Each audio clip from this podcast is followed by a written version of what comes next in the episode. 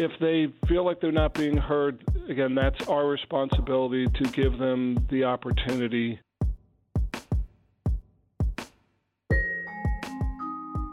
Hi there, it's WAMC News Director Ian Pickus. And on this episode of the WAMC News Podcast, the billing problems at Central Hudson bring on a leadership change. Well, Central Hudson Gas and Electric is going through a period of intense public scrutiny and a related leadership transition. Chris Capone has just taken over as president and CEO as the utility responds to widespread criticism over its billing practices.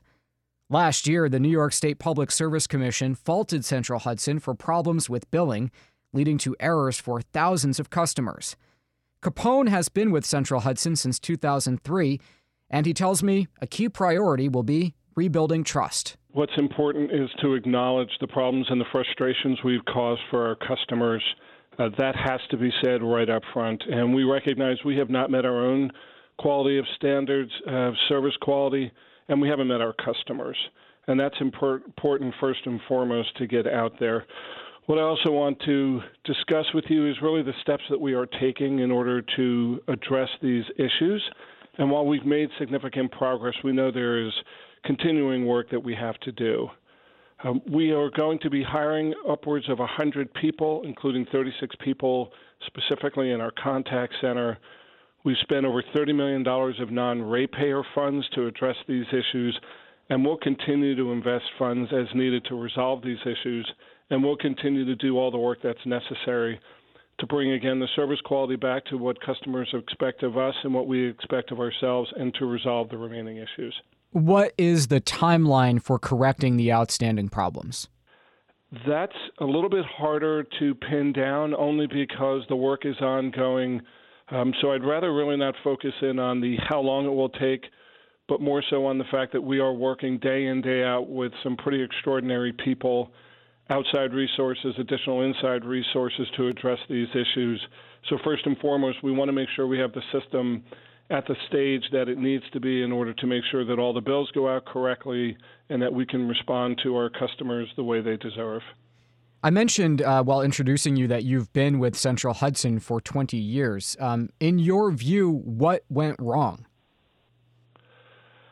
In terms of the the decision we made to roll forward and go forward, um, I just want to take a step back for a moment and, and, talk a little bit about the why we even undertook this project in the first place, because I think that's an important question that we haven't told uh, as broadly and as completely to our customers. We have a homegrown mainframe system which served us very, very well throughout the years but it's at a point now where just getting the skills necessary in order to work on that mainframe has simply become harder and harder. And the upgrades to this, what we call CIS, Customer Information System, it urgently needed to be upgraded again because as time went by, it just got harder and harder to find those skills necessary uh, in order to maintain and really improve the system and help us meet the customer needs and their growing expectations. So, in terms of the decision that we made to go live back in September of 2021, uh, we did that in consultation with the system integrator, which is a world class firm uh, that we employ to help us with this entire process. And with the information that we had in hand, even though we knew that there were some remaining issues, we did not feel that it, we should hold off going live and that we would be able to address them on a going forward basis because every system after it goes live, as we've been told, will have certain issues that you just have to address in real time, but that's to be expected. At some point between when that went online in September 2021 and now, obviously, complaints were growing, uh, people's bills were wrong. Was there something that Central Hudson could have done after the system went live uh, that it didn't do, in your view, to address the just thousands of people who ended up with inaccurate bills? Once we went go live, and even leading up to that, again, we had a significant amount of incremental resources. And after go live, as these issues emerged, to the volume that they did emerge, we continued to add resources and again, we're in the process of getting to over 100 incremental people, including over three dozen down in our contact center. Uh, so we think we are taking the right steps.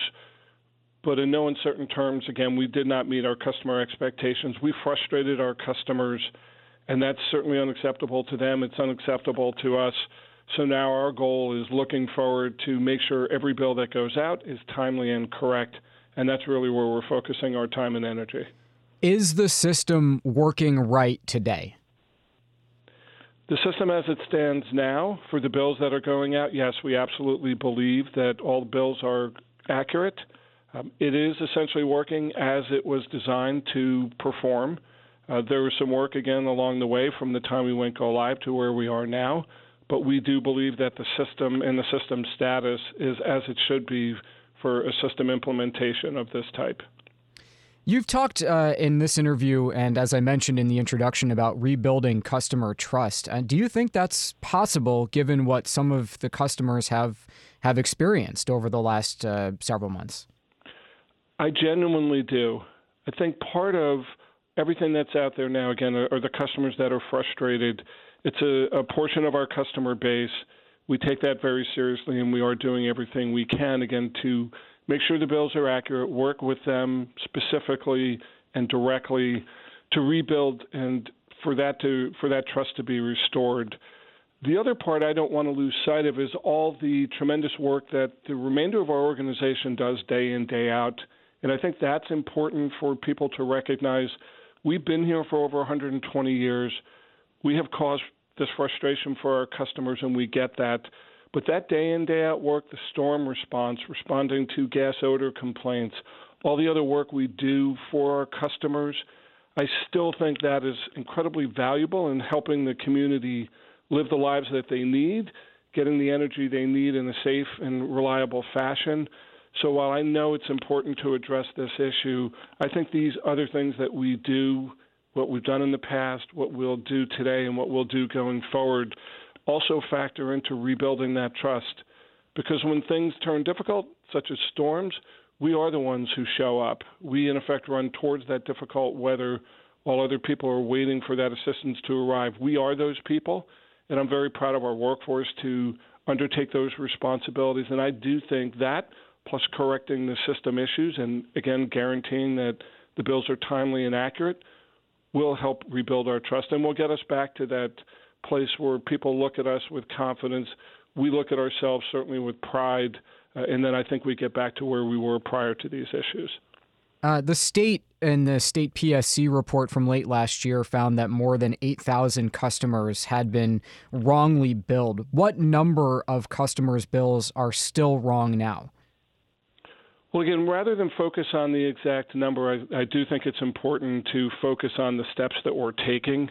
Again, the adding additional people, the spending of the over $30 million, um, and that is to drive down that number down to zero, and we are on that pathway. Uh, and it's important for us, obviously, to make sure that we assess very, very carefully what any remaining issues are for customers and to make sure, again, that those bills go out accurately and then certainly over time go out timely as well as accurately. Well, respectfully, it sounds like given the resources that Central Hudson is putting into fixing the problems, that it, it's still a sizable issue.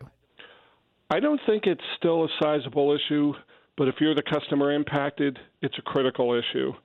So we have resolved many of the issues that were there in the go live period and the post go live period. Uh, there are some customers, again, that we're still working with to make sure that the bills are accurate and timely. Uh, but that number has come down considerably. But until it's zero, our work isn't done. Okay, you know what the number is. Is that right? At any given point, it's a number that's moving as we make progress. So to give you a specific number, I'm not sure that that will have any real context. Um, but what I will say is we are in the process of developing metrics uh, that we will be sharing with our regulators and with the communities, and those will be out um, soon that will allow people to assess and evaluate and hold us accountable to the kind of progress that I think you're really getting to, which is when are we going to bring that number down to zero? Um, so, again, rather than focus on an exact number, we're focusing on the resources we need, the progress we need to show, and being more visible with everybody to create that opportunity for people to be able to measure us on a very frequent basis to assess how how good a job we are or are not doing. Your predecessor as CEO was removed under pressure from state and federal elected officials. Uh, so, as the new leader of this utility, what do you plan to do differently? Well, the the initial part of your statement are the decision to change CEOs. That is something that the board made a determination on, and I really don't want to get into the details um, at this point. Um, but there are things that I will be doing differently. A lot of it is building on what Charlie Freni did. He had a four plus decade career here, um, and he made some pretty extraordinary contributions to the success of our company over time. Um, but what I see doing a little bit differently and doing more of is increasing the communication with all of our stakeholders. Again, our customers, elected officials, regulators. It's having all of us as Central Hudson being even more visible in the communities, answering the difficult questions, giving progress updates so that people are confident that we are moving in the direction that we all know we need to move. And again, that they can measure and hold us accountable so we can return back to what we felt was a very strong, if not excellent, level of customer service. So, again, it's to be out there more, telling people what we're doing, reassuring them that this is extremely important to them and it's extremely important to us. And we will continue these efforts again until we resolve all of the remaining issues. Have you spoken with people like State Senator Michelle Hinchey uh, and Congressman Pat Ryan, who had you know, given intense scrutiny to Central Hudson since taking over this position? We, I have not spoken with them yet, but we have a plan, um, and we have some meetings established to work with them, um, and I look forward to that. We we need to hear it directly. Obviously, they have been out in, you know, in the public domain representing their constituencies, which is exactly what they should be doing. Our customers were voicing their frustration, and they, in their leadership roles, certainly had to you know, communicate to that, uh, communicate that to us loud and clear, and they did. The message is very well received.